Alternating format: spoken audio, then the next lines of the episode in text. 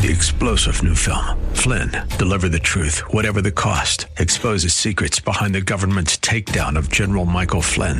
Flynn knew what the intel world had been up to. He ordered the first audit of the use of contractors. This set off alarm bells. He told the truth. He was the most dangerous person for Donald Trump to hire. They had to get rid of Flynn. Flynn, deliver the truth, whatever the cost. Available now. Watch it today. Go to salemnow.com. Salemnow.com. This is Albert Mohler for townhall.com.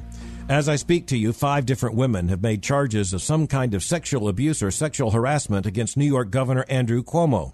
And it tells you something about our times that this is not the biggest scandal or controversy surrounding him. It's true because we're also talking about matters of life and death. As most of you know, a directive from Governor Cuomo's office sent elderly people who've been infected with COVID-19 into nursing homes, a decision that led to widespread death. But as bad as that is, that's not even the biggest scandal. The biggest scandal is the cover up within the Cuomo administration of the very fact.